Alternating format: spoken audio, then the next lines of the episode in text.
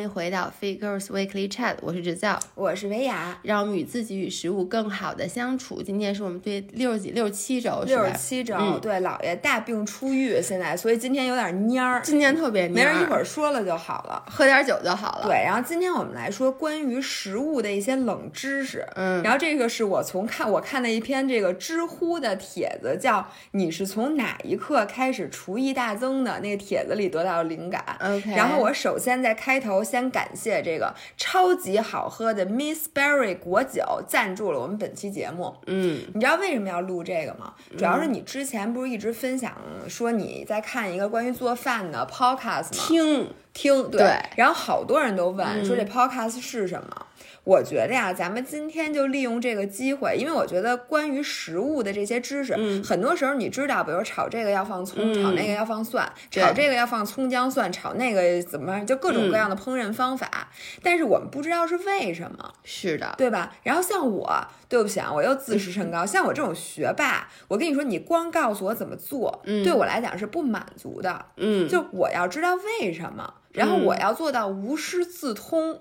OK，我先跟大家说一下，因为姥爷今天那个脑子现在有点懵，所以呢，刚才姥姥说你那赶紧赶紧想想你那个 Podcast 到底都说什么了。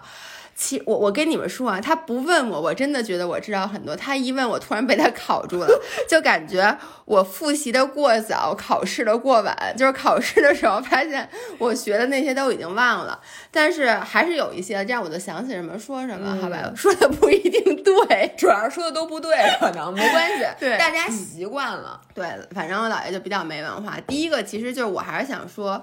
就是辣不是味觉，这是好多人就我之前一直都不知道，我一直觉得酸，因为中国人说食物的味道是酸甜苦辣，酸甜苦辣咸，酸甜苦辣咸，对，但其实辣本身不是味觉，它是一个 sensation。那科学认为的就是味觉呢，其实是酸甜苦咸和鲜，然后鲜是 umami，就是。呃，酸我们都知道，呃，我觉得咸和鲜是一个比较容易被大家去混淆的，因为有时候你觉得一个东西它很咸，你就觉得它是鲜，但其实不是不一样的。从来没有这么觉得过。哎，很多人就会觉得，比如你吃到咸的东西，你会用那个词叫 savory，就就它其实是咸香的意思，就在中国就有会说咸香嘛。其实那个香是 umami，它本身是这个。呃，从海带里面提取出来的一种味道，但其实像番茄呀、什么蘑菇啊，里面也有这个味道。然后我其实特别想，那天我突然想到，我看那个听那个 podcast 里面提到有一个让我当时觉得特别震惊的一点，就你知道 balance 辣味儿，就你吃一个东西辣，你知道 balance 辣最好的东西是什么吗？是什么味道吗？不知道，你想想，如果一个东西你觉得太辣了，你吃个哇好辣，然后你要吃一个什么东西去 balance 它？喝维怡豆奶。你想想，喝豆奶，或者比如说你炒菜的时候，你觉得你辣椒搁多了，那这个时候你应该用什么味道来 balance 这个？我知道，首先它肯定不是甜，因为甜辣在一起 就是甜啊！真的，嗯，就是我现在才知道，你知道甜味儿是可以中和辣味儿的。你知道有一个叫 Scoville，是叫 Scoville level，你知道吗？就是评价辣一个辣椒有多辣，那个 level 就它的辣的那个程度叫 Scoville level。嗯然后呢，就是很多。比如说墨西哥生产的辣椒，就是那个 Scoville level 就好几百万、好几十万、好几百万那种，就是说叫魔鬼椒。然后一般，比如说我们吃一个辣椒，他会说这个是一个大概，他会给你数值，嗯，比如 Scoville level 是五千，是八千。然后呢，你知道那个 level 是怎么来的吗？它其实就是在一杯水里面放辣椒，然后再放糖去中和它，放多少糖正好把这个辣味儿给中和掉了，就等于能换算成 Scoville level。哎，那我问你，只要我吃这东西足够甜，理论上来说是的，就是没有怕，就是说我这人不能吃辣这件事儿是不存在的。对，我听那个那个 podcast 上面听说，就理论上来说是的，就是说。至少就是你的甜味儿是可以中和，就是它那个实验是怎么着呢？就一杯水里面不是放辣椒吗？再放糖让人尝，什么时候这人说啊这个水没有辣味儿的时候，就说明它被完全中和掉了。就是这时候去测算它的 Scoville level。天，所以理论上来说，你在炒菜的时候，为什么甜辣是一个让人很喜欢的味道？其实就是因为甜甜辣都不辣。对，exactly。你发现没有，甜辣没有特别特别辣的。还真是甜辣会把辣的那个，就是那种呃，我忘了那个词英文叫什么了，中文我都彻底没知道过。就是它是让你那个舌头 tingling 的感觉，它会让它变得更加钝一点儿。就不会那么那么疼。对，因为你知道吗？辣椒本身它不是味觉，它是什么感觉？它是一种痛觉。对，就是辣椒是它的辣椒素会让你从舌头传导到中枢神经，告诉你你疼了。但是同时呢，辣味儿是可以让大脑释放内啡肽的。对，就是内啡肽，就是我们跑步跑的都快死了，然后你分泌的那一点点让你高兴的感觉。所以就不需要去跑步，直接吃辣椒就一边一边跑步一边嚼辣椒，是不是就能 嗨到家？对，下次跑马的时候，你就哎，你就应该去成都跑马。为什么成都跑马要给吃串串香？主要也是为了让你跑者更加快乐。还真是，就是它会让你分泌那个内啡肽，然后让你产生愉悦的感觉。最后呢，你就会爱上辣的滋味。所以其实这个，因为它分泌内啡肽，它不是你第一刚吃你就分泌的，也不是说你吃一点点就分泌的。所以辣椒很多时候我们为什么小时候不爱，是因为你积累的不够，并且你第一口吃你是有痛觉的，你只能体会到痛觉，但是吃着吃着你就上瘾了。哎，你说的还真对。你看，我是一个从来不吃辣椒的人，就我特别不喜欢吃辣。但是呢，我现在我还是我可以吃辣酱，然后可以吃那些。就是有时候我其实能理解那个嘴里那种疼的感觉，其实是又疼又爽。是的，对吧？但是跟跑步一样，又疼又爽。对，但是你知道，我吃完辣椒以后，我的肠胃会特别不舒服。就它真的是，它是一种刺激性的物质。就真的是，我记得有一次我们在巴厘岛，然后我们点了一个那个。一个 pasta，那个 pasta somehow 不知道为什么特别辣，但是钱都花了，于是我们三个人就把那 pasta 给吃了。第二天我们每个人拉肚子不说，我一点不不夸张，那个菊花疼，就是菊花是，这又是一期有味道的，就是菊花是被烧的那种疼。你用得着跟大家解释？谁没体会过？哎，我就想知道，很多人没吃过那么辣的，我那是我唯一一次体会的。我因为我平时很少吃辣，所以那是我第一次，我每我能跟你说。我对成都的印象，除了吃的时候，就是排的时候。就我在成都，我那个部位就没舒服过，就一直都有这种火烧火燎的感觉。OK，然后那个说完辣，然后咱们说酸甜苦辣鲜，对我我想再说一下鲜，因为鲜这个东西呢，它其实第一次是怎么被发现？它其实五妈咪就是。日语里面的呃，就是鲜香的意思嘛。它其实一开始是一个人在海带里面发现的，就是那个人，那个人他就有一天晚上吃饭。他就突然发现，哎，我老婆煮的这个汤是用海带，就那个裙叫什么裙裙带菜，裙带菜煮的那个汤，说这个汤怎么那么鲜？但它里面又没有放别的东西，所以他就觉得这是一种新鲜新的味觉。于是他就开始去研究这个东西，就从海带里面提炼出了所谓就谷氨酸钠，对吧？然后就发现这个东西是一个新的东西，是之前没有人了解的。所以我在这儿想给大家说一下，就是很多人吃东西是不加味精的，嗯，因为我觉得这个是。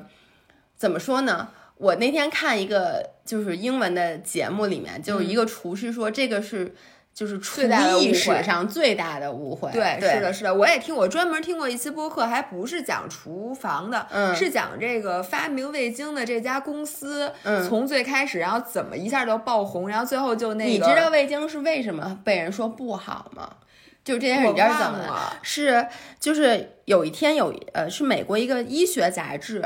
收到一封来信，那封来信就说说我发现我每次去吃中餐厅，嗯，吃完以后都会头晕、恶心，然后难受，特别口渴。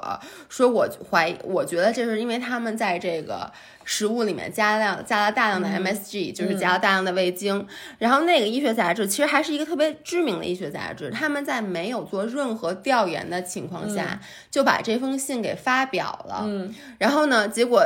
瞬间，因为你知道那种科学、那种学术类杂志发了以后，所有人都会以为这是然后所有人在中餐厅吃完觉得不舒服的，就全都赖在这味因为所有人在中餐厅吃完都觉得，对呀，我吃完饭是是渴呀。其实这不不光是中餐，就是你你在外面吃，对你只要你发一个呃那个大家什么吃完西餐之后头晕，也回复的人是一样多的。对，然后都说哦，对我吃完我吃墨西哥菜，呃，对我也不舒服。对，然后后来就后来就被其实已经被辟谣很久了，就是说其实那个那个人就是为什么人在中餐厅吃完之后会觉得渴渴，那是因为盐。对，因为中餐天生放的盐是比西餐要多很多的，而且中餐容易吃多。对，因为西餐一般都是，比如说你就算这东西咸吧，你说那意面咸，它也就一碗面，你其他都是白面包什么之类的。但中餐因为每一道菜都很咸，所以后来其实就是说，是因为中餐厅里放盐放的很多。但是呢，这个摇屁的时候已经来不及了，你能理解吗？因为所有人已经先接收到了味精是一个不好东西的信号，再加上近年来啊，我觉得就是。食品界就是这些厂商为了去打概念，他其实要打很多概念牌，就是说，比如说叫什么 natural，到底什么叫 natural，然后 organic 到底什么叫 organic，然后说这东西纯天然，然后很多都会说我这里面不加味精，包括你去那个。国外的很多餐厅，他会在门口贴一个特别大的标，是 MSG，然后给它划掉，就说我们餐厅里做饭不用味精。但其实我想跟大家说，味精真的是个好东西。不是，这味精就是你用的鸡精，对，其实不就是味精吗？对，酱油也是味精，不是？那你就不能吃酱油里头也有。对，那你它叫味素，对，是这这种东西。你要说真说我不吃味精，那你就真不能吃海带。然后也不能吃番茄，也不能吃蘑菇，对，然后不能吃鸡，不能吃海鲜，这里面全都有好多味素。是。然后你知道吗？我突然想起来了，那个老头儿在那个临死之前写了一个什么东西，说那个他没写过这文章，还是就没有写过这个东西，没有写过这封信。对。然后后来呢，又说这个老头儿。是假的，这个老头不是那个老头，反正最后弄特乱，到最后到底是谁污了味精的名？到现在也不知道，但是他们号味精就变成一个。大家闻之色变，就是我自己就是这样一个人，就是我记得我以前对味精都没有概念，家里做饭都放味精。突然有一天，我记得杂志上就是说味精不好，嗯，我就跟我我就跟我妈说，妈，你做饭不能放味精。然后出去吃饭，人都问你有什么特殊需求吗？我一般都会说一句少盐走味精。对，是，其实已经成为习惯，对，已经成为习惯了。但其实味精，大家很，我不得不承认，我味精吃加很多味精，能吃完我嘴里会觉得很酸。不是，它是一种奇怪的味道。对，但是我先跟大家说，味精对我们的脑子有伤害，或对身体有伤害这件事儿，没有任何的科学依据，没有任何的研究证明味精对身体有害。那你如果你个人，比如像我，我吃加大量味精东西，我不太喜欢那味道，我觉得嘴里酸酸的，那你就可以不吃，但是并不要觉得它是一个会害你的东西。对，然后我说，你知道什么东西里不能加味精吗？嗯，什么东西？呃，鸡蛋。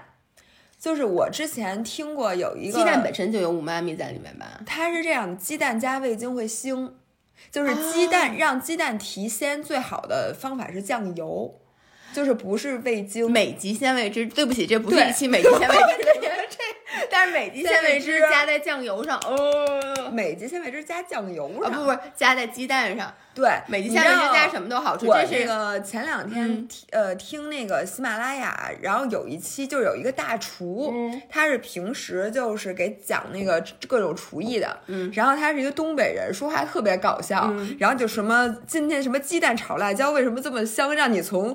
后脑勺一直香到脚后跟儿，然后就说那个什么，让我们要把这层窗户纸捅破，然后就就就就这样说话，然后就讲说那个什么炒鸡蛋炒辣椒，这是一道名菜，怎么做的好吃有两个关键的因素，第一个呢是鸡蛋就。呃，要用酱油来调味儿。嗯，第二个呢是要破坏辣椒表皮的光滑。说做辣椒只有一个诀窍，就做的好不好吃，就是辣椒入不入味儿。嗯，说所有这种光滑的食材，嗯，它最难的就是让它那个味儿进去，因为它表面它不粘东西，就像你这玻璃上特别光滑的玻璃不粘哈气一样，那个味儿进不去。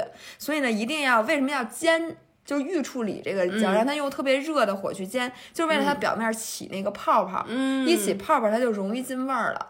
然后呢，让它进味儿之后，他说的是我我启发特别大，嗯，就是先煎那个辣椒，嗯，然后再放水煮。说放水煮的目的是让那个辣味儿素渗到这个水里，这样才能进到鸡蛋里。你知道我在这又旁从旁边给，我在这又从旁边去给你补充这件事儿。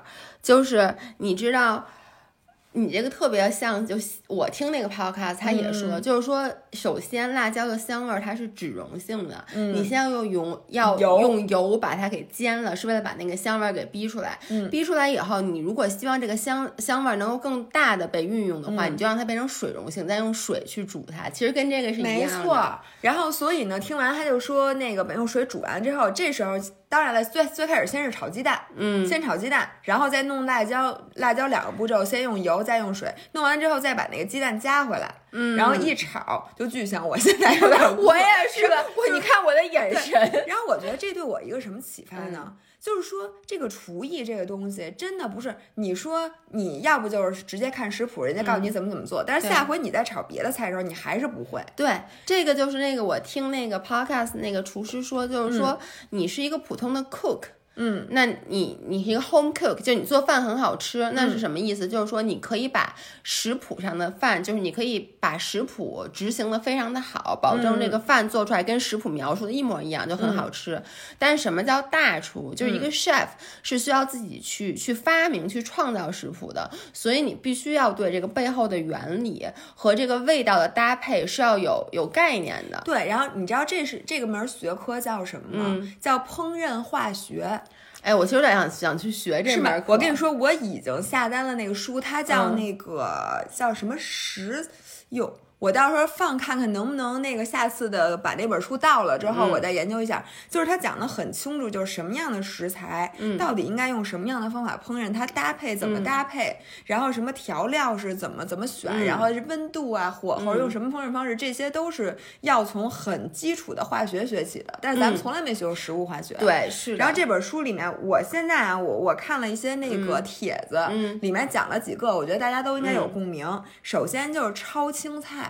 嗯，就是为什么饭馆里焯那青菜，恨不得那西兰花焯完了之后比平时还绿，对。对吧？但为什么我们有时候就会把那东西焯黄，就棕色的，对，铁锈色的？那那里面说是这样的，这个一切都是因为这个绿叶菜本身的细胞结构，嗯，就是说为什么在加热之后比平时更加就比新鲜的更加清脆，是因为加热之后这个细胞之间的空气会膨胀，并且释放出来。就那空气会释放出来，这样子呢，你那个绿叶素因为那个反射光束的原因，它会显得更绿。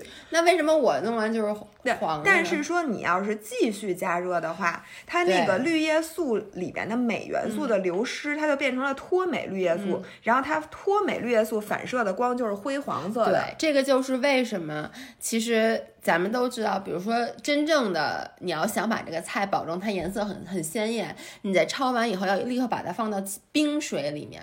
对，就是我你看在餐馆里面是在西餐馆，它就是很多它沙拉像它里面的西兰花呀，很多包括芦笋啊什么之类，它都是焯熟的。但为什么还那么绿？就是他们在焯完之后要立刻把它拿出来放到冰水里，要不然它就继续加热。对，让它停止加热。我觉得这也是一个小 tip，就是我之前没有意识到，很多时候我觉得关火了，我把那饭还留在锅里，结果你就发现你炒完菜，你炒菜你关火上那菜还是绿的呢，你转头干一会儿别的，你再回来就发现那菜已经变。成灰了吧，就棕了吧唧的，其实就是因为，尤其是我们现在用那种好的锅，那种铁锅，它的散热是很慢的，对，所以你其实，在关火之后很长一段时间，它都会持续加热。它其实这叫低温烹饪，对，就是它继续在烹饪的过程，尤其是你把盖儿再盖上，它就是一直在闷着。对，所以包括像我们煮鸡蛋，我看那天看有一个人说说，因为我之前说过，不是你想煮溏心蛋，嗯，是把那个水烧开了以后。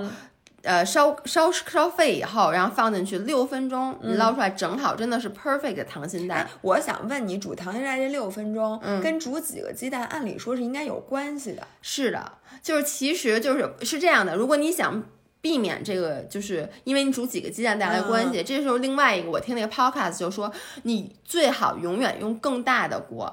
你你能理解吗？就是比如说，你明明这菜，你这你做两个人的菜，你最好能用四个人的锅去炒，因为这样子你其实给这个食材更多的空间。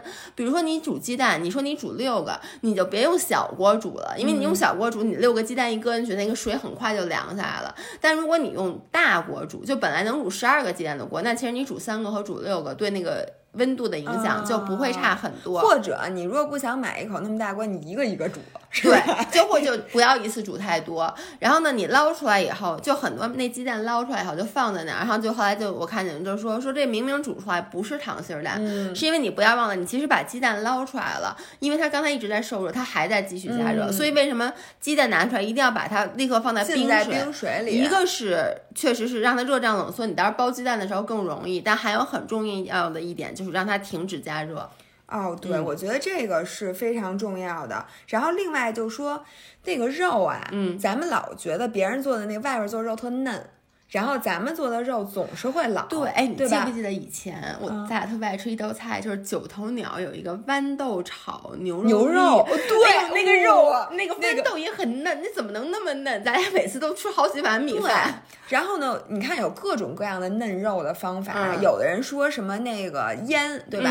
有人说是裹什么蛋清、鸡蛋清，然后有的人什么拿小锤子，什么嫩肉粉，就各种各样的方法。那到底什么样的肉，什么样的部是嫩肉粉，嫩肉粉就是一种有里面搁了什么化学的东西，你但那种东西不好，就你弄出来那个肉就基本上很难去把它炒老，但是它的质感会变，就它蛋白质你嚼在嘴里觉得特假。我记得之前就有人就说说餐厅里的牛肉都用了嫩肉粉，然后我还说这玩意儿我也买一点，但人家就跟我说这不好，对，就跟说我小时候听说什么炸油条都是用的洗衣粉炸的，说炸出来特好，所以我老觉得我在吃洗衣粉，你知道吗？还是什么纸箱子馅包子，我我觉得这都不是真的，就老老老说是箱子馅包子，我听上去觉得挺好吃的，不是因为。你想啊，我我不就喜欢吃粗粮吗？就纸箱子。哎，somehow，我觉得我现在 picture 我在嚼它的时候，我觉得这种又又筋道又又香，而且应该是原原木的香味儿。别跟我客气，一会儿走的时候别空手走啊！我们家门口 你撕俩纸，今天晚上。哎哎，而且我真的觉得还有助消化，而且粗纤维。不是，而且你知道纸箱子它是干的，它如果吸收了肉汁，它它应该是很容易入。味儿的一种东西，我特别期待，真的，你下回做纸箱的，你就不用给我留了啊，你自己都吃完就行了。然后这里面就讲了，说从烹饪化学的原理来讲，什么样的肉应该怎么对待。然后这里面说说肉啊，只有两种方法是会变老，一个一种是水分流失，嗯，第二个是因为它本身的肌纤维，就是那个筋膜什么的比较多，这两种情况会让它老。嗯，然后说对付水分流失呢，最好的办法是提前腌。他说这样，因为我在我印象中，就如果你在肉里面放把肉泡在盐水里，它的那个水分是会越来越出去的，嗯，对吧？因为咱都说什么，你那细胞壁里面的水就是它那个压平衡，但是其实它是说放在什么百分之三的那个盐水里面，这就 brine，你知道吗？就是做做 turkey 之前都要把 turkey 放在生理盐水里面去泡一晚上。你记不记得之前？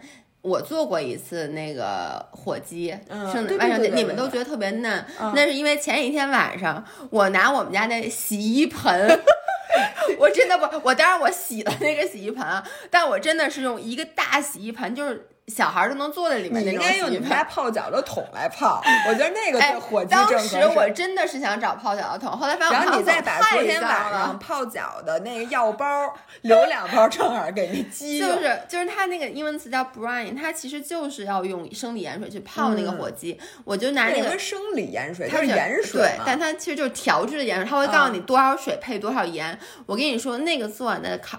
因为 turkey 本身是非常柴的一种鸡肉，你看那次咱们吃是不是都觉得特别特别嫩？对，就是因为事先一定要去泡一次。对，他说了，百分之三的盐水的浓度下是支持肌肉收缩的蛋白质就会开始部分的溶解，对，蛋白质溶解了之后它就会变嫩。对，在百分之五点五五点五的情况下，肌肉的纤维本身也开始溶解，所以肉质的撕咬难度就会降低。嗯，所以说呢，就是那个盐水的比例其实非常重要。对，你要是全搁盐。里边，那肯定就水就全干了。我跟你说，就是你看不同的那个食谱，它要求的那个腌制的那个盐水的比例是不一样的。对，原来我觉得那个就随便。你以为它是为了让它进进咸味儿？其实不是，它是为了让它肉质更加鲜嫩。对，它是为了给它补水。因为说现在是那个一般你在烹饪当中失水都会超过百分之二十。嗯，所以说你这个提前腌制过的，基本上会让这个重量增加百分之十，对所以这样就会很大程度上减少这个水分流失。因为你想，尤其像烤鸡烤鸡那种长期就是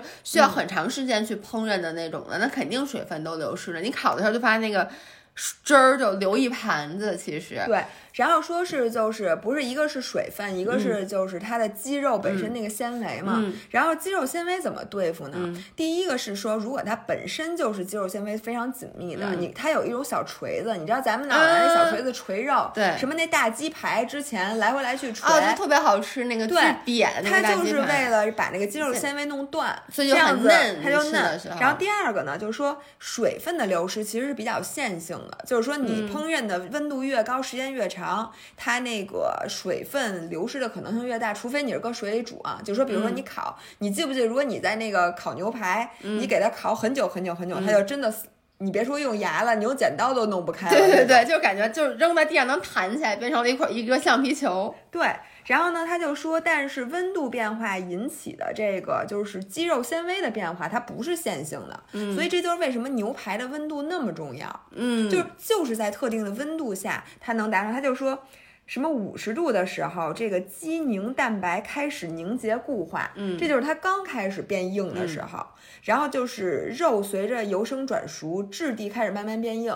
然后六十度的时候，六十度应该是五分熟，对的，。细胞开始聚集成一团团的蛋白质，周围围绕着水分。此时肉质是紧实紧实多汁的。对所以很多时候我们烹饪牛排是要它核心温度，对，比如说到我们要把那个那个针插进去，要看一，下。然后六十五度开始，肉品的质量就开始变得非常耐嚼了。嗯，所以说说这就是为什么三到七成熟是大部分牛排要控制的嗯量。说因为三成熟温度是五十五，七成熟温度是六十三到六十八，如果再熟的话，基本上就咬不动了。嗯，所以然后还有说就是为什也是因此为什么要慢炖？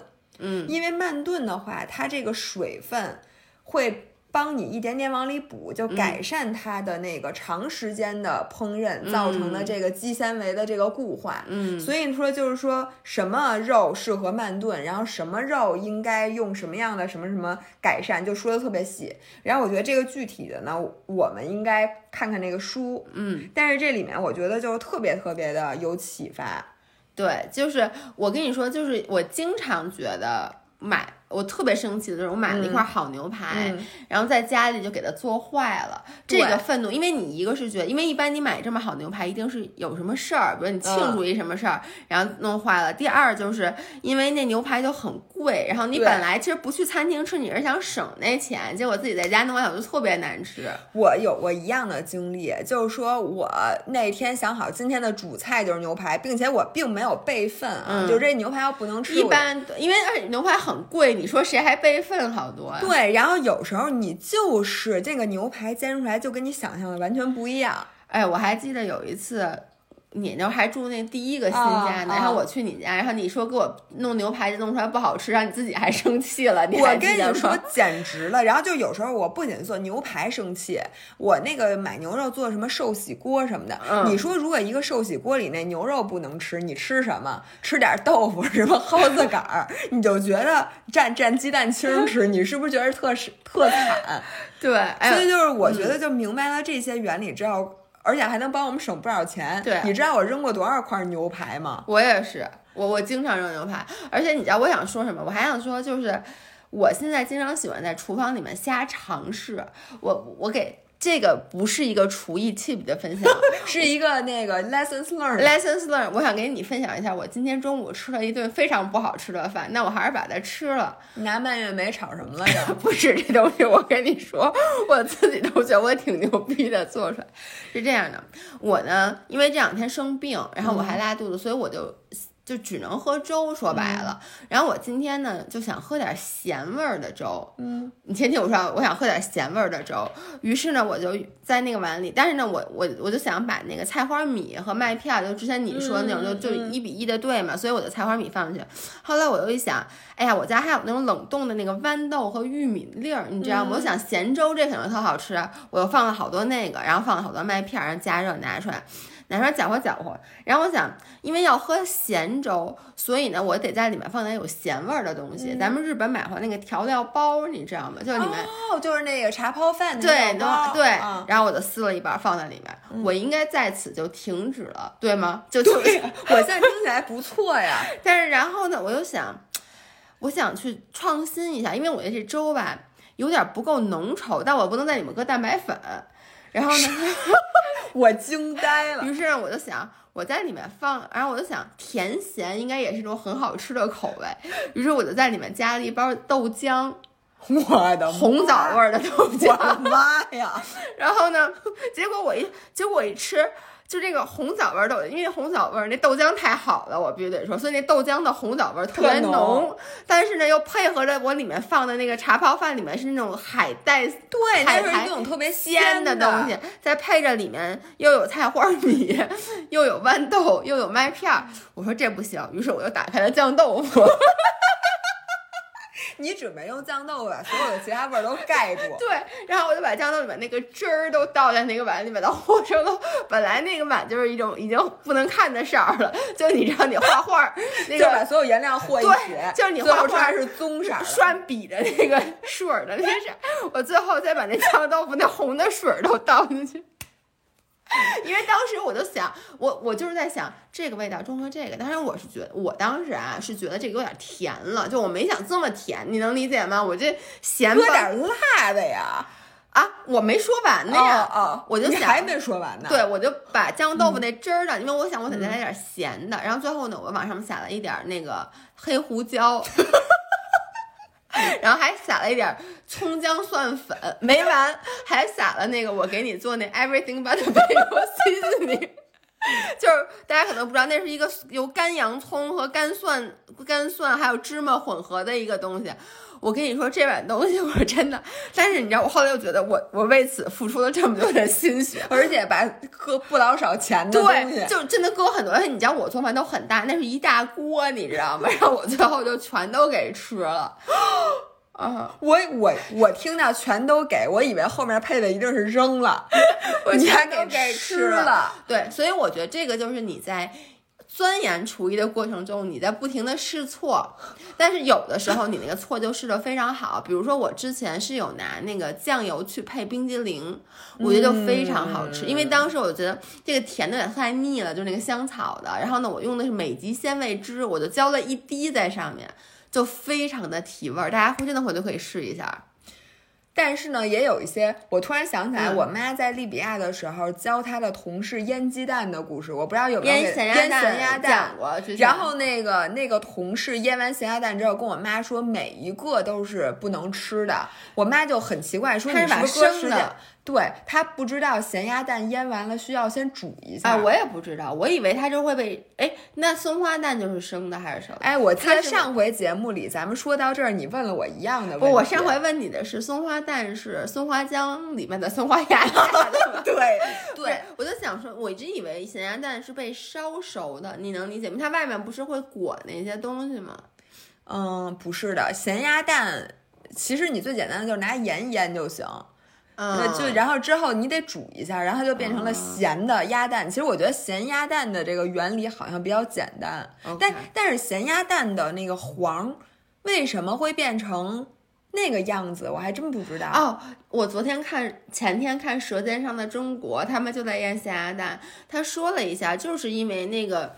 就是它是因为那个里面的油的那个油分子就就渗出来了，所以就就那黄就是是因为盐的作用，对盐的作用哦，是它它可能是不是水分出来了或者怎么着，反正它的结构改变了，结构改变了，所以那个油的分子就变。哎，我觉得这些事儿真的很关键，你知道吗？哎，咱俩现在咱俩明明是在给别人讲，又变成了咱俩无知的一种表现。咱俩准备的，我我我没有，我其实挺想挺想你说的那个过敏的那个东西哦，没有，这个是我看到一条关于食物的冷知识，然后。关于这食物冷知识里边一条，我觉得很有用的，就是说世界上八种最容易引起过敏的食物，分别是牛奶、鸡蛋、小麦、花生、大豆、坚果、鱼类和贝类。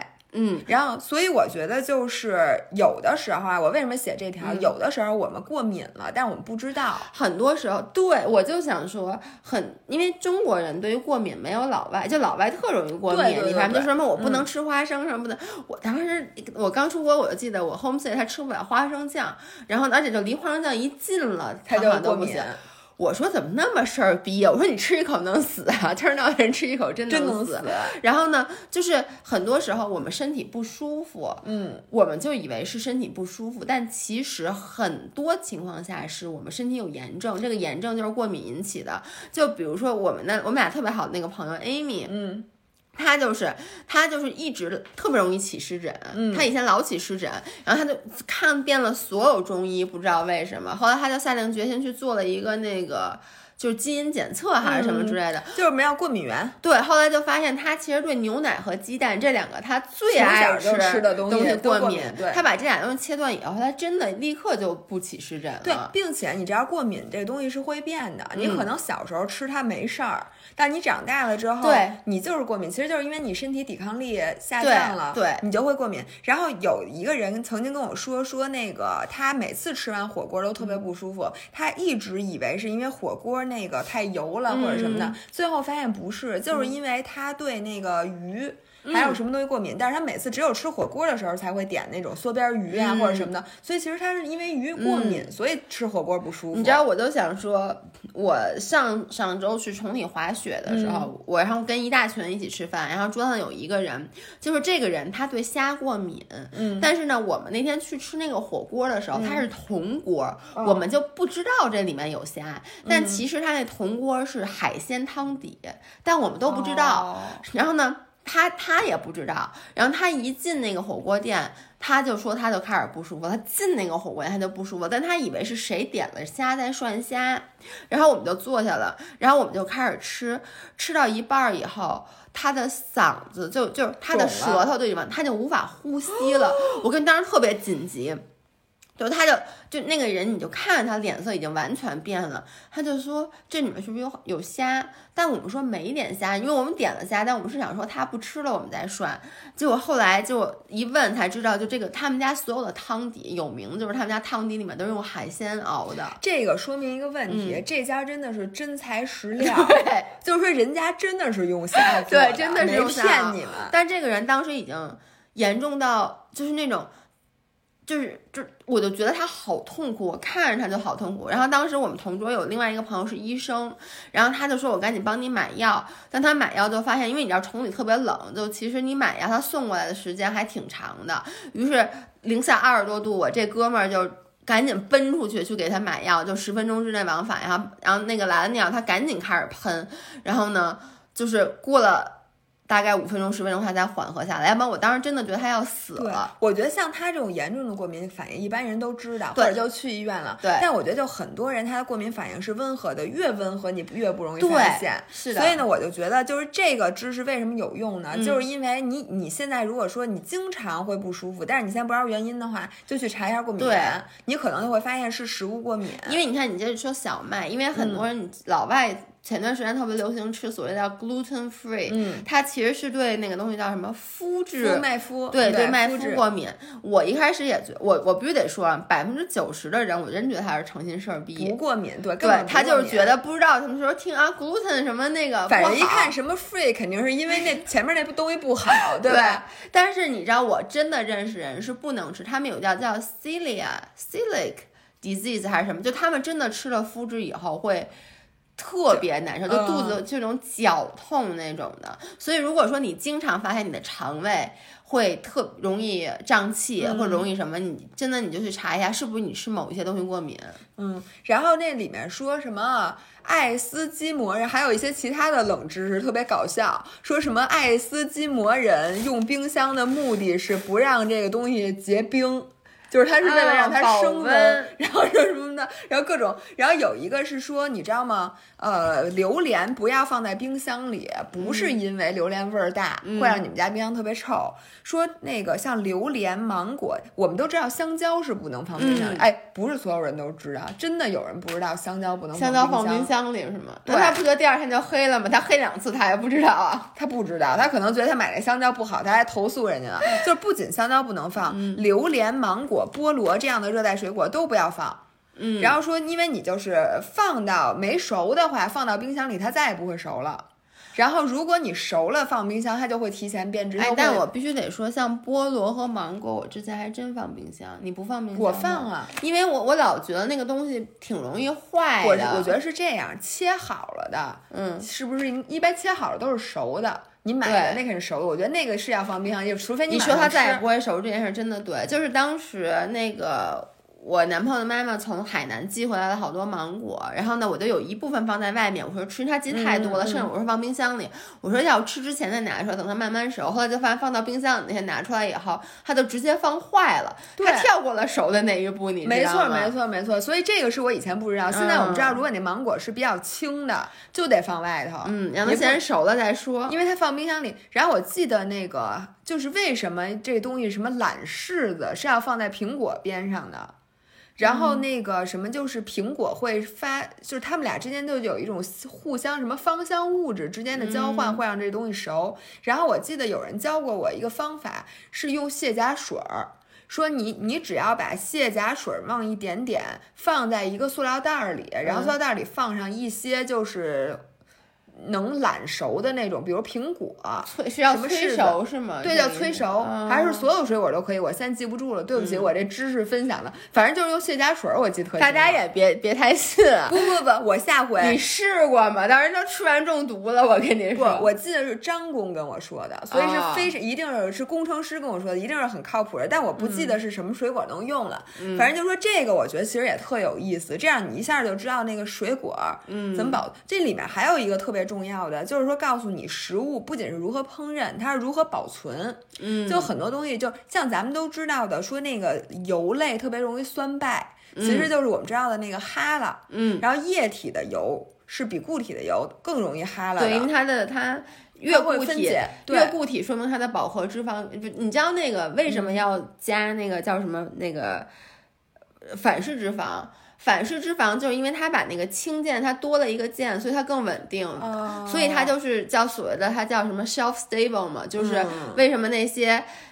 有的那个点心，你搁那儿搁三年它都没事儿。嗯其实它就是因为里面加了反式脂肪，不加任何反式脂肪的东西，它不可能。脂肪本身是容易败坏的一个东西，所以它不可能保质期特别特别久。对，然后说什么猪油这种保质期又很长，因为它本身固体它对稳定，固体比液体对就稳定因为饱和脂肪和不饱和脂肪的区别就在于不饱和脂肪它那个链儿啊，它是有一个 open 端，对叫开放端的，它可以随时变成一个其他的东西对。但是饱和脂肪它的链上都有东西，对咱俩这有机化学也只能这么说，就每一个伸出来的小手上面都有一个字 对，母。我想说反式脂肪怎么着？反式脂肪就是它强迫给你加了一个字母，就是让你本来它本来它小手没牵什么，牵了一个人就变成了很。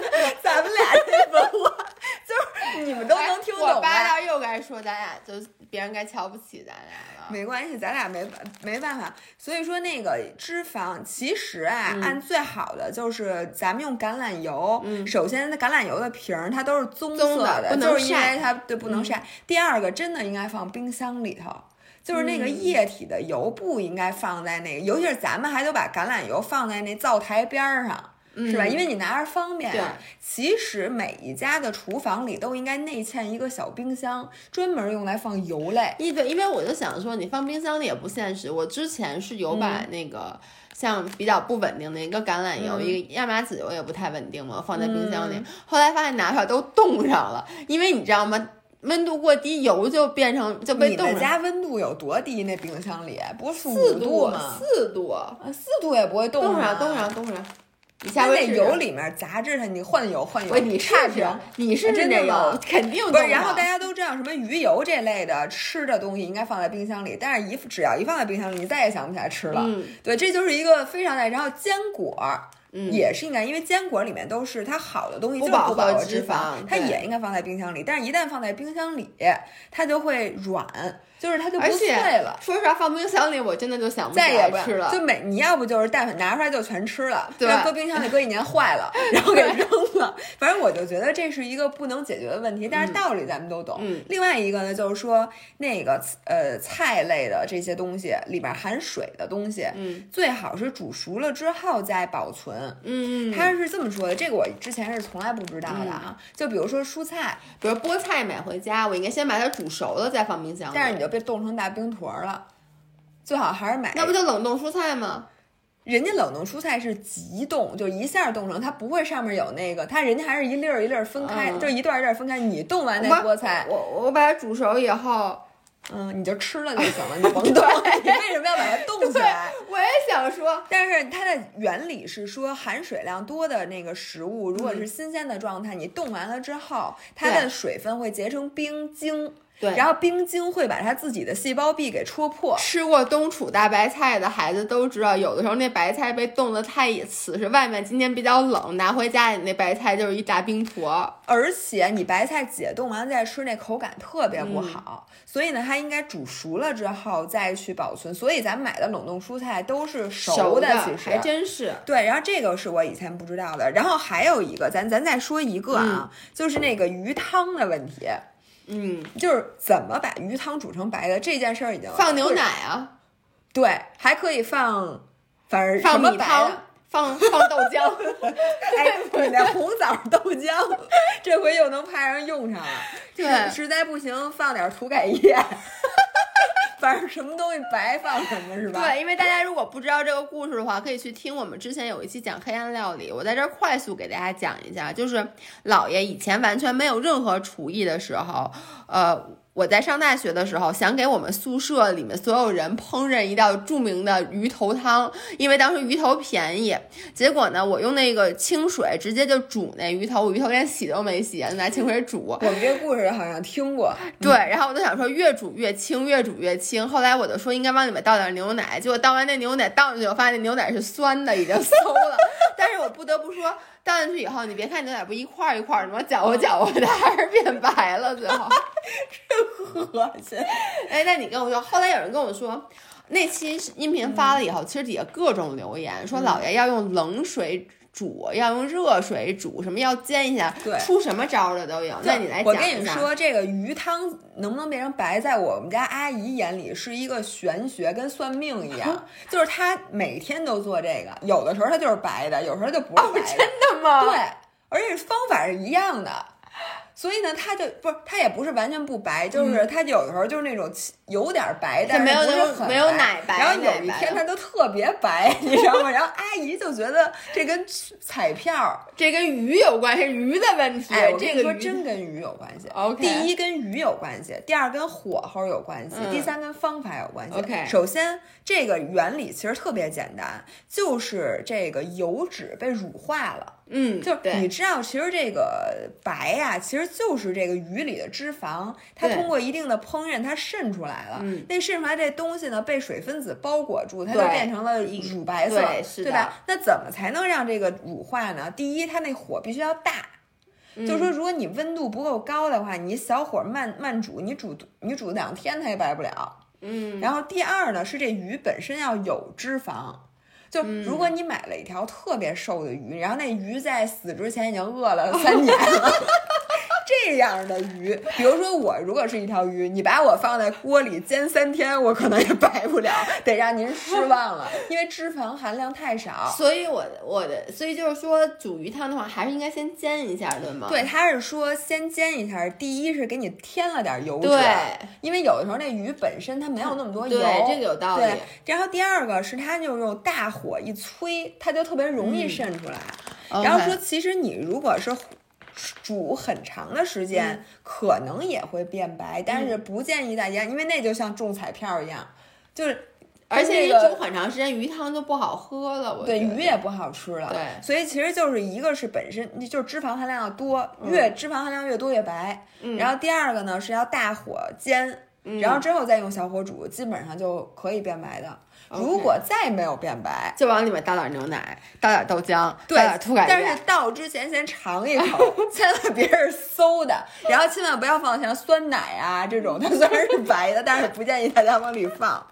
然后，所以我我后来就觉得呀，我说这个这些烹饪的知识真的非常有用。然后我跟你说，不光是吃的，嗯这个酒，嗯也有很多就我原来不知道的。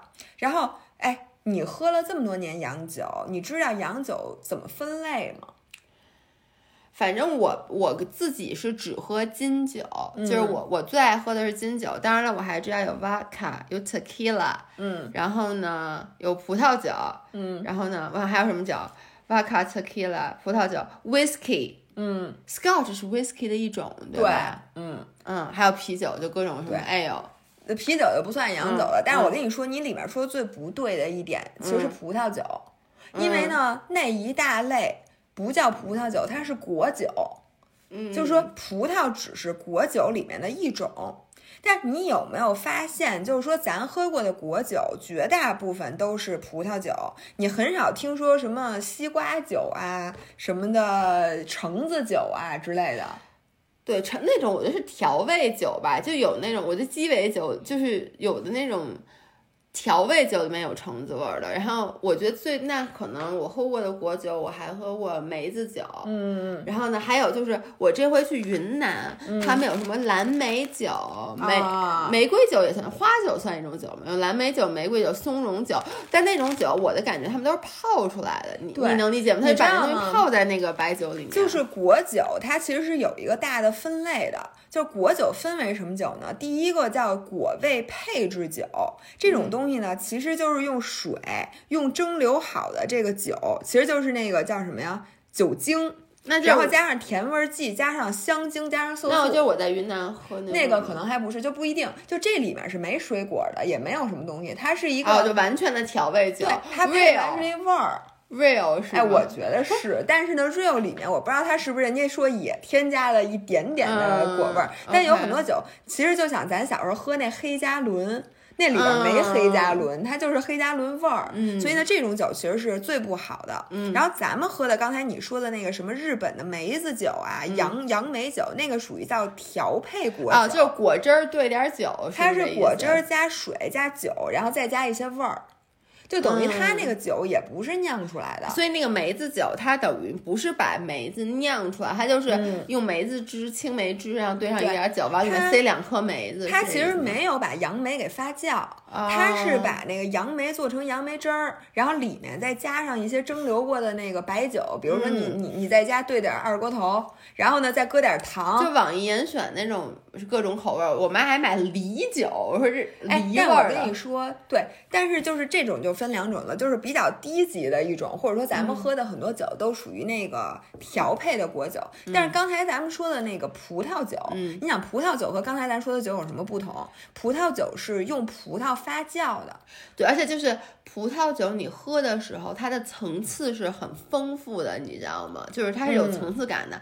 说出来像什么梅子酒啊那种酒，就是它没有什么层次感，你是能，喝出来还是没错，对就是？发酵果酒，就是第三类。刚才我说的果味配制酒，嗯是等于就是里面根本没果儿，嗯，然后调调配果果酒酒是用果汁儿和蒸馏酒兑出来的，嗯然后里面最高级也最好喝的一种叫发酵型的果酒，嗯那它其实就是葡萄酒就是一典型的，嗯就是它不是用酒精和果汁儿兑出来，它是用这个水果发酵的，嗯，所以呢，它是。要求更高，因为不是所有的水果都可以发酵。就比如说像西瓜就馊了，所以就一直没有没有西瓜西瓜发酵出来没错。，然后呢，它成本也很高。你想，它得用多少水果？你想那葡萄酒为什么贵？它就用嗯很多很多葡萄才能做出来，并且，但是它为什么好喝呢？就是因为你发酵的菌种啊，你的温度啊，嗯你说你葡萄酒有多少种，对吧？它的味道的变化是非常丰富的。对，你那杨梅那种酒其实都一个味儿。是，对吧？你就是那酒精搁多搁少的问题。对，所以呢，这个葡萄酒你知道吗？就是它为什么就是葡萄酒变成了果酒里面最大的一种，是因为葡萄本身的特性有两个，一个是葡萄甜度特别高。嗯，这个大家都能理解，因为你知道真正在呃发酵的东西是什么？发酵东西是它其中的糖。对，就跟你看那米酒，嗯，它为什么发完酵之后它有酒味儿？就是因为那那个米里那淀粉它 break down 变成的甜的东西。所以米酒本身也是甜的，对吧？米酒就是你大米饭，就它不用加糖也是甜的，就是它其实就是那个淀粉分子被放缩小了，都变成了糖分子。那糖分子其实经过发酵就可以变成酒精，它是不需要加酒精，它也是酒味儿。懂？对。然后第二个是因为它的酸度，嗯，就是你知道酸度为什么是重要？就是这东西不能只甜不酸，是因为酸度是这个。酵母就是这个发酵的这个东西，它所需要的，就是酸的东西是酵母的天堂，嗯，而且可以抵御细菌，就是酸的酸度是细菌的禁区，所以就是它不会像我说的，它就是发酵发酵它就长毛了，对，没错，所以呢，葡萄是一个特别自然的平衡，就是它。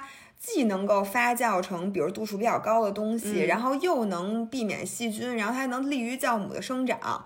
所以呢，葡萄酒就是一大类。但是其实其他的酒类也是可以发酵的，像你刚才说的什么梨呀什么的都是可以发酵。但是这种发酵酒非常难做。然后这里面我就说，为什么就是说 Miss Berry 这个果酒赞助了我们这期节目啊？但是我是真心的给大家讲，我来给大家说一下，这个 Miss Berry 之前在日坛公园。火总小伙子老师一直在说，然后姥姥已经每次去人家那儿录节目都问人家说你那酒给我来一点儿，所以后来就给给了我们一点儿，然后然后终于终于我喝到了。然后我先说一下啊，这个 Miss Berry 这个酒它叫做甜心小方瓶礼盒，然后它这个礼盒里面呢，首先那个包装特别好看，就是粉粉嫩嫩，特别适合女生。然后每一个都是那种玻璃瓶的，我们现在在。手边上就有这个一瓶，这是多少毫升？三百毫升一瓶。不要有人问我一瓶多少，一瓶酒多少卡，这我他妈 没听说过。对，然后我给你们念一下这个味道啊，我手里拿的这瓶是荔枝酒，它叫荔枝甘露。我手里拿的是蜜桃乌龙，它里面除了有蜜桃，就是它里面除了用那个水蜜桃去发酵这个酒以外，它还加了乌龙茶。对，然后我手里这瓶叫那个莓莓百香果，它其实是青梅和百香果做的。嗯，然后我还有这个，这个就是它叫玫瑰白葡萄。哎，这个这个这是唯一一瓶没有打开的。你听这四种酒，我跟你说，这个就是刚才我说的最难得的一种，它是这个发酵酒。对，我想说一下，像我手里拿这个叫做玫瑰白葡萄，它有等于就是白葡萄汁，然后重磅红玫瑰原浆。对，然后在里面加了糖，就是因为它一定要加糖，是因为要不然它发酵的糖度可能不够。然后，但是呢，它这个工艺本身，首先它是零添加的这个发酵酒，嗯，而且它不是那个配制酒，于是于是于呢，它的这个味道非常非常的不一样。你喝了吗？我喝了呀，我刚才喝了，就是它跟咱们喝的那个杨梅酒什么傻甜傻甜完全不一样。姥爷今天这吃的抗生素呢。嗯，你吃抗生素确实不应该喝酒。哎呦，太好喝！我我跟你说啊，就是它没有酒的那种刺激的味道，但它又有，因为你知道酒精本身是有味道的。香泡虽然我们刚才说了酸甜苦辣，酸甜苦咸鲜，但其实。近些年来，哎，又又补一个冷知识啊！近些年来，就很多业界也在说，其实脂肪本身我们是能尝出来的，嗯，酒精我们本身是能尝出来的，就是这个味道。当然了，现在就说我们其实他说的是我们的舌头上有这个接收器，是接收这些味道的。当然了，这个现在还在论证当中。但是我其实就很多酒精，比如我就不能喝白酒，嗯，虽然很多人觉得白酒很香，但是我觉得白酒的那个酒精味儿太冲了，嗯，再好喝。喝的白酒，茅台我也不觉得它好喝，但是呢，我就是一个俗人，就是这个酒，这个酒真的就是，就是你感觉你别说在喝饮料，它度数可不低。我能说，我刚才喝了一口，我现在突然对我有一点嗨。就是我为什么说这个这个酒我特别喜欢呢？是因为它让我感觉在喝饮料，但是同时呢，它又。不是那种完全没有酒精的，就是你知道那 real 那个，就是你喝完了之后吧，你不觉得你在喝酒？你说那我比起这个，我为什么不去喝一个饮料？对，哎，不是，就是说你热量都花出去了，人没嗨，你说这个简直太……然后这个它基本上在百分之八度，就八度左右，8度左右对，对所以呢，你喝完一点点之后，就能达到你想达到那状态。因为喝酒为了什么？喝酒不就是为了助兴吗？为了让你有一种微醺的状态，并且这个酒从包装到它的口味都超级适合女生，就是简直是太懂女生的心了。就是我说一下我我那个刚拿来我怎么喝的，啊，实在不好意思。我首先我先挑了我最喜欢的这个蜜桃乌蜜龙桃乌龙，因为我特别喜欢桃子，再加上这个酒有一股乌龙茶的特别浓重的这个茶味儿。然后呢，我当时喝完一口之后，我立刻决定，然后我去那屋。放了一缸热水，然后里面放了一个 Lush 的那种浴球，而且我放的是里面带玫瑰花瓣儿的那种浴球，然后我就泡了一缸泡泡浴。我坐进去之后，我就拿那个小杯子倒了一杯这个蜜桃乌龙的这个酒，然后我又掏出了 咱们最近也是被日坛种草的小海豹，大家都知道。怎么不能有什么？你为什么说这小海报的时候那么不自然啊？不自信呗，我跟你说，小海豹、豆豆鸟都非常好。对，然后我就掏出小海豹，如果你不知道什么意思，请你自己查一下，好吧？然后呢，我就用我新买的大 iPad Pro 看了一个电影，是看的电影吗？动作片儿，反正，然后我一下就觉得，姐们儿们，人生不过如此。就夫复何求，你明白吗？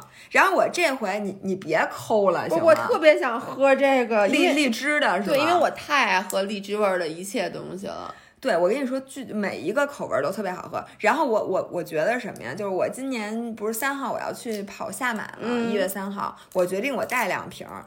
然后跑完马之后，你知道你整个人的状态是那种酥到骨头里，就是你整个人就跟面条儿一样。我在想，你跑完马以后喝这个，第二天你更下不了床。不会，不是，我是这么想的。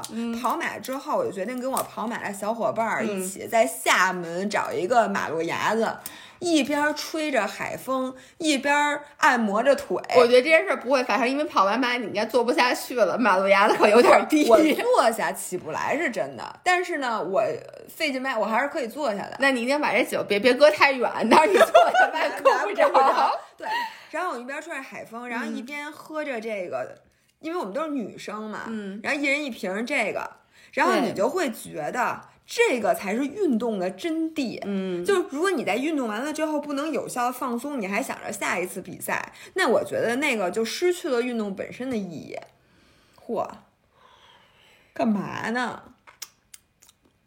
？Oh my god，太好喝了！这个老爷现在此时此刻端着那个我跟大家说啊这瓶儿，就是 Miss Berry 这个酒，首先他们家是纯发酵的果酒，里面不含有任何色素、香精和防腐剂。嗯，然后呢，这个它是小包装，我看这一瓶是多少？300，三百毫升。你知道我其实平时不喝酒的原因有很大一个原因就是我打开一瓶酒我喝不完，嗯就是我也想在家，比如说一个人的时候开一瓶酒，晚上自己滋润一下，嗯但是呢。那个酒我们都知道，打开以后，其实你并不能保存太久。嗯然后那一大瓶的红酒，我要不然我就一瓶我自己要撅一瓶吧，也不是不行。但你说我何苦你就撅过去了。对我真的就撅过去了。所以其实我我之前一直就是我后来买红酒，包括我都买那种小包装的，嗯所以我觉得小瓶本身很好。然后这个酒。那个我觉得特别适合过节的时候，就是你拿到那个闺蜜聚会，对，就你聚会的时候喝，因为它有不同的口味儿，你知道吗？就它不是一个口味儿，然后大家就可以搭配着一样尝一口。另外呢，这也是特别适合当睡前酒，就是如果你自己，对那，你就这一瓶呢喝个一一礼拜差不多，你就什么什么玩意儿你？你不是怎么他妈了三百毫升一瓶，你喝一个礼拜？不是我就小酌一杯。我跟你说你是拿你你是拿喝 shot 的那个那个小小小盅喝这个吗？这又不是二锅头不，是这么好的瓶儿，你就直接嘬一口就完了呗，干嘛还要倒出来，还得洗杯子？我首先因为他人家送杯子一会儿，哦，对对对，其次是这个酒，我真的觉得就是我待会两天喝一瓶。如果我自己给你厉害的，你不得把它爆，因为一瓶一般一杯红酒一百五十毫升，对不对？你这三百毫升不就是两杯的量吗？嚯，你一天嘬嘬一口，我跟你说，我就我个人就非常讨厌你这种人。就你吃东西也是，喝酒也是。你说你我我没的 argue point 是想说这东西齁老贵的，你省着点喝。然后我看了一下那个优惠，我觉得好像也不太贵。那我最后赶紧跟大家说一下吧，说这个 Miss Berry 呢，这个。天然发酵的又特别适合女生的好喝的这个果酒，然后现在这个甜心小方瓶的礼盒原价是二百四十九块钱一盒，它是四瓶，每瓶是三百毫升。那现在呢？呃，领一百二十块钱的优惠券，到手只要一百二十九四个啊，一百二十九四个，并且拍一份儿会赠送三罐他们家超好喝的气泡果酒。嗯，如果拍两份儿的话，你去领二百四十块钱的优惠券，等于两份儿是八瓶，嗯到手价才二百五十八，并且会收到。六罐赠送的气泡果酒和一个定制的玻璃杯，嗯，我是不是得用杯子？而且我跟你说，像这个圣诞节呀，什么新年啊，你都别说，就就这个。首先，我明天晚上我不是要拍我的 night night routine 吗？然后我正好就因为张涵老跟我说，说我们俩好久没约会了，然后呢。我是想，如果明天时间来得及的话，我本来我已经把牛排拿出来解冻了，你知道吗？本来我就想明天晚上做个牛排的，现在我可以明天晚上喝这个酒。哎，这周末我不是去滑雪嘛，然后呢，我跟花花他们一起去，我们明天会分头去买肉什么之类，就是我们会住在一起。我们说晚上一起吃火锅什么。哎，这个时候喝这酒太对，就因为你知道，就有三个女生，三个男生。我觉得男生他们肯定喝啤酒，但女生就想喝点这种酒。没错，我觉得这酒太适合女孩了。那我最后说一下啊，嗯。大家怎么领这个优惠券？到一个两个方式，一个是到淘宝找到 Miss Berry 旗舰店，M I S S B E R R Y，Miss Berry 旗舰店，找客服报暗号“姥姥姥爷”就可以领券了。然后另外的话，如果你找不到，在我们的公众号 “Fit for Life 健身与美食”公众号菜单底下回复“果酒”两个字，就是水果的果，酒的酒，然后也可以领取我们的那个淘口令。嗯。然后最后祝大家都过一个这个叫什么像样的这个圣诞，像样的新年。还有春节，然后今年春节跟那个二月十四号离得有点近，所以大家可以提前在这个有优惠的时候多准备几个，而且这个礼盒真的非常像样，对，拿出来送人自己喝，人生也可以买的送给女朋友，哎，特别好。其他人请你们好好钻研一下厨艺，然后呢，我希望大家能，如果你知道一些比如做饭的小窍门什么的，也能在今天的留言里面告诉姥姥姥爷，跟我们分享一下。比如说，我就问你，我当我已经把那个豆浆和姜豆腐都倒进去，这个时候我当时如果想挽救我那碗粥，应该怎么办？我除了放那些芝麻和葱姜蒜以外，我还能放点什么，就能让它变得好喝？因为我跟你说，最后真的很难喝，但我全喝了。我能想象，所以请大家在留言里踊跃的帮一下姥爷。你那锅粥不会还留着呢吧？都喝完了，就下回你再这样应该怎么办？好吧，那今天我们的节目就到这里，最后再次感谢 Miss Berry，让姥姥姥爷有恰饭的机会。那我们下次再见，拜拜，拜拜。